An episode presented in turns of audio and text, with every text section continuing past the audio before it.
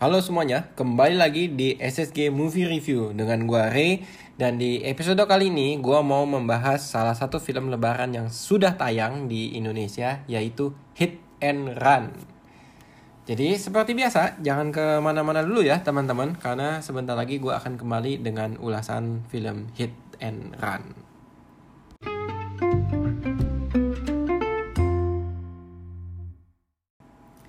Yuk kita langsung mulai review atau ulasan dari film Hit and Run. Hit and Run itu apa sih?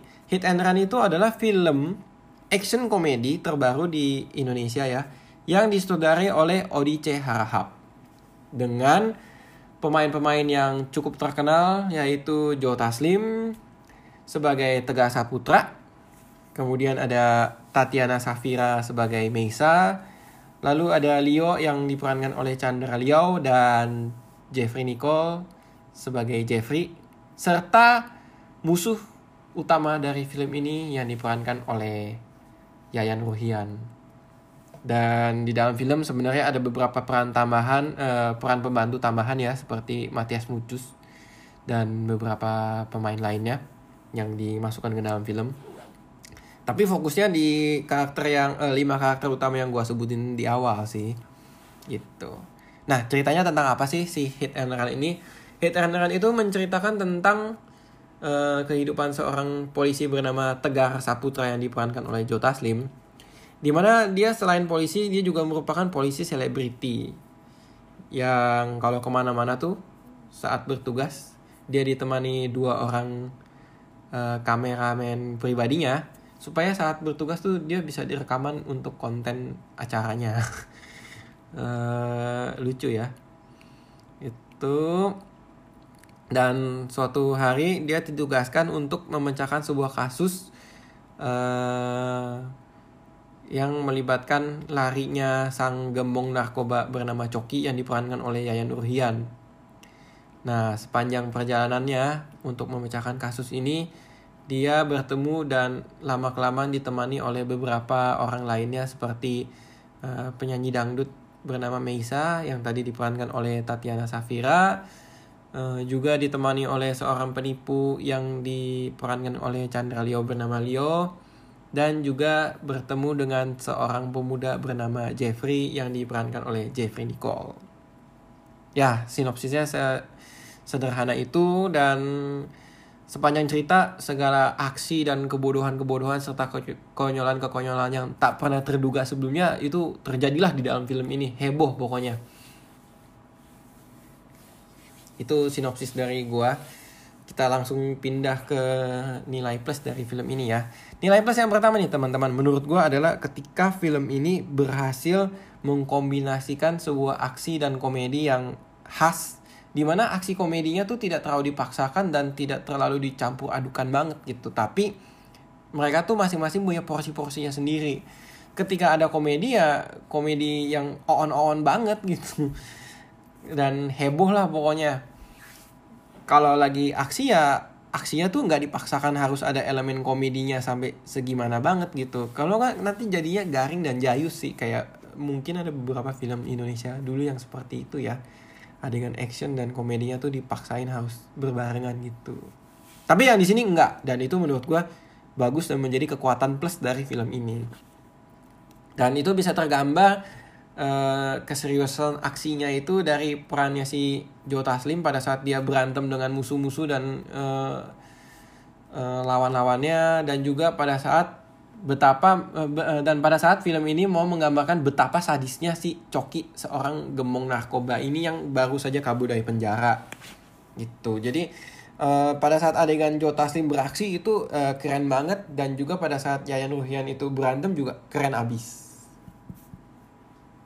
Dan kalau di komedinya ya mungkin komedinya ini segmented ya, jadi ya jenis komedi yang ditawarkan di film ini tuh pasti ada marketnya. Kalau gue itu kurang terlalu demen sama komedinya, tapi gue enjoy tetap karena lucu aja dan jadi serba heboh gitu. Ada Chandra Liao ya, kalian tau lah kalau penonton YouTube channelnya Chandra Liao kan, Chandra Liao itu karakternya dalam tanda kutip bisa berakting heboh, dan di sini tuh benar-benar dimanfaatkan sekali kehebohan dan kebodohan Chandra Liao di dalam film ini sebagai Liao gitu. Dan gue tertawa gitu, tapi ya ini komedi yang oke menurut gue. Kalau barangkali ada penonton dan fansnya Chandra Liao pasti seneng banget, dan gue setuju. Karena Chandra Liao ini seakan-akan tuh ya menuangkan segala perannya tuh dengan sepenuh hati. Demikian juga Jefri Nichol yang tipe-tipe anak baru gede yang melankolis, cengeng, tapi ya punya motivasi tersendiri di dalam film ini. Dan juga peran Meisa yang artis, ya mungkin dikait-kaitkan dengan Syahrini ya, mau yang heboh, cetar dan lain sebagainya, harus punya ciri khas bicara yang unik gitu. Tapi ternyata dia punya sisi lain dari seorang Meisa atau seorang yang, ya intinya mau kasih gambaran bahwa artis itu juga manusia gitu, nggak selalu harus heboh banget di depan kamera atau di depan orang-orang, tapi kan kadang mereka mau menjadi dirinya sendiri gitu. Itu dari aksi dan komedi di film ini. Dan yang kedua adalah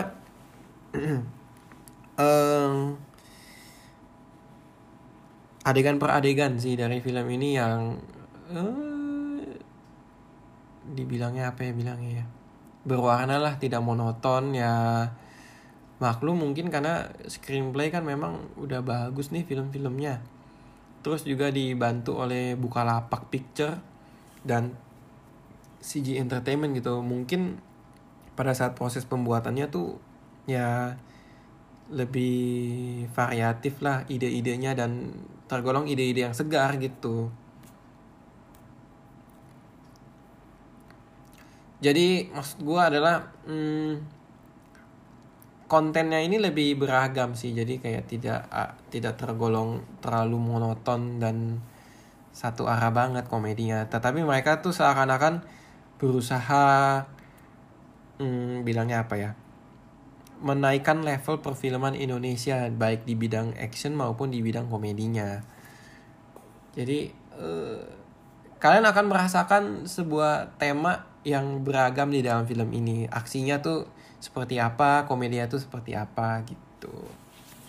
Maksudnya gak terlalu monoton lah. Gak tahu bahasa gue mungkin susah kali ya, tapi ya menurut gue oke film ini. Jadi ya gue semangat gitu gue mereviewnya.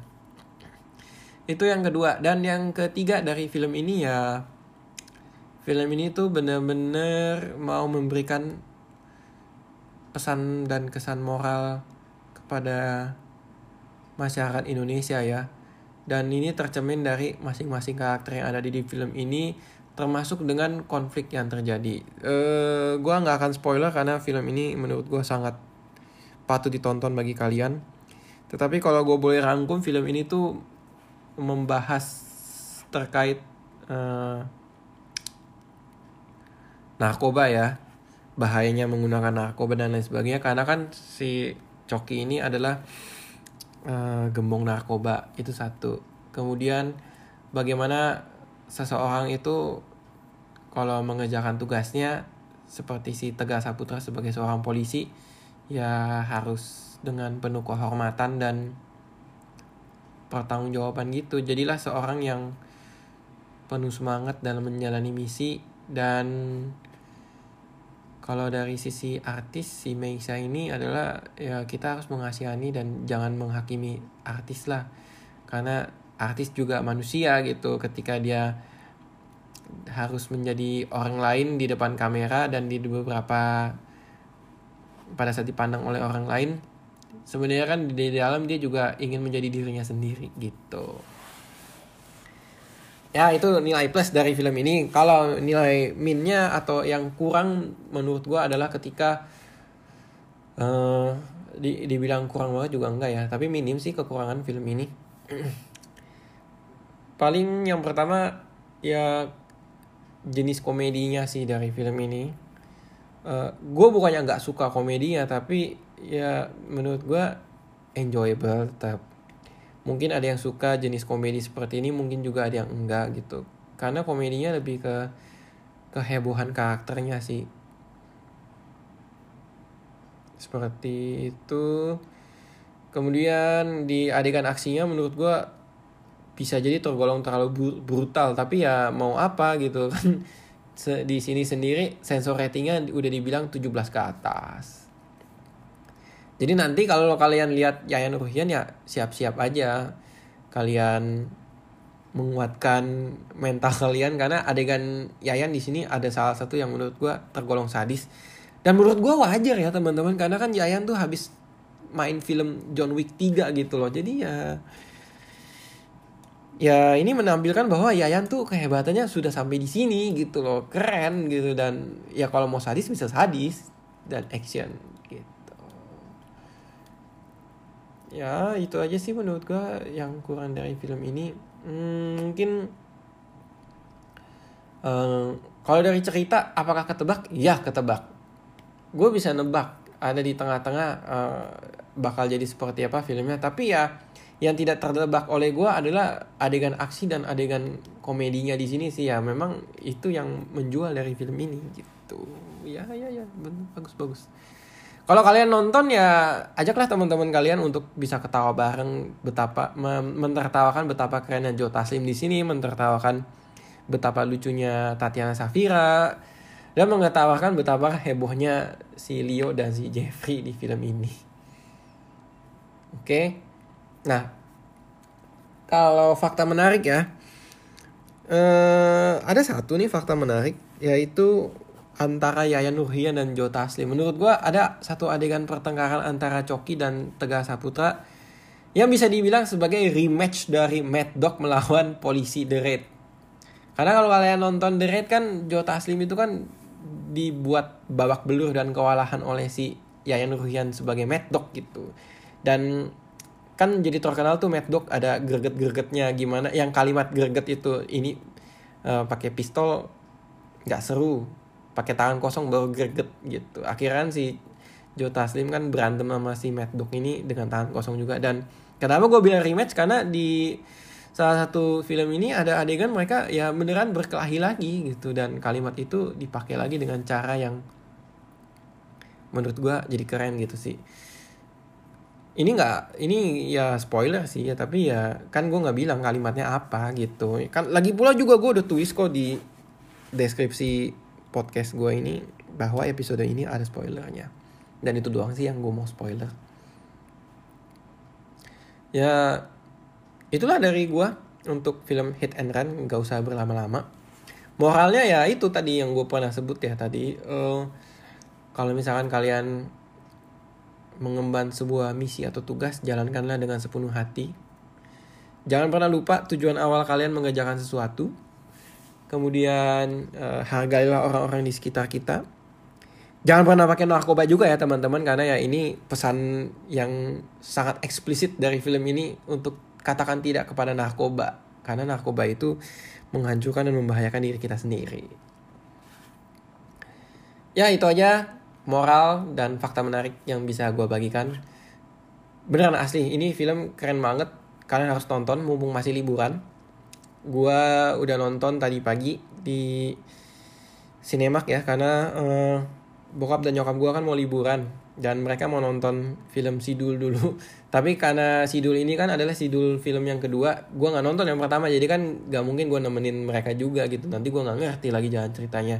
Jadi ya pilihannya kalau nggak Hit and Run film single, tapi karena yang tayangnya dan bubarnya sama kayak Dul, yaitu si Hit and Run karena 114 menit. Sampai sekarang gue masih ngebayangin sih adegan aksinya Joe Taslim yang berantem di bar. Itu di trailer ada ya, jadi nggak spoiler. Berantem di bar itu dia koreografinya keren banget. Dan ya si Joe Taslim, si Tegar Saputra ini narsis lah, pokoknya lucu jadinya.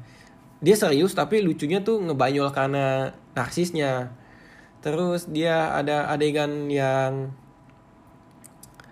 menceritakan adat dari seorang keturunan Palembang gitu. Percakapannya jadi lucu. Terus ada adegan kejar-kejaran yang dia sampai naik truk dan lain sebagainya. Ini digarap dengan sangat serius sih. Seru banget menurut gue. Dan ada pertarungan terakhir dengan Yayan yang tidak terlupakan lah. Dan ya itu tadi, sadis. Yaudah, sekian dari gue terkait Hit and Run. Mungkin di hari yang sama gue akan nonton filmnya si Raditya Dika, Single Part 2. Tapi ntar malaman kali ya. Kan gak mungkin dong gue movie maraton, capek lah, mata gue pedes gitu. Gue ke rumah dulu, istirahat dulu, cuci muka, baru cus berangkat lagi nonton. Yaudah, sampai jumpa di episode berikutnya SSG Movie Review. Semoga kalian tetap terhibur dan tetap setia mendengarkan Movie Review Podcast ini. Jangan kemana-mana, tetap ikuti terus ya. Jangan kemana-mana lagi, tetap ikutin terus. Follow sosial media kita. Kalau misalkan mau kasih kesan-pesan, silahkan monggo di komen aja nanti postingan film reviewannya.